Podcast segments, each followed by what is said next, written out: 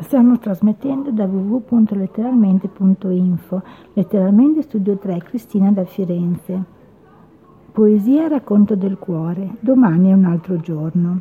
Un pescatore cala le reti, oggi tra le sue maglie sono rimasti intrappolati grossi pesci, il giorno dopo le reti si sono rotte, il giorno dopo ancora tra le maglie ha trovato solo sassolini e conchiglie.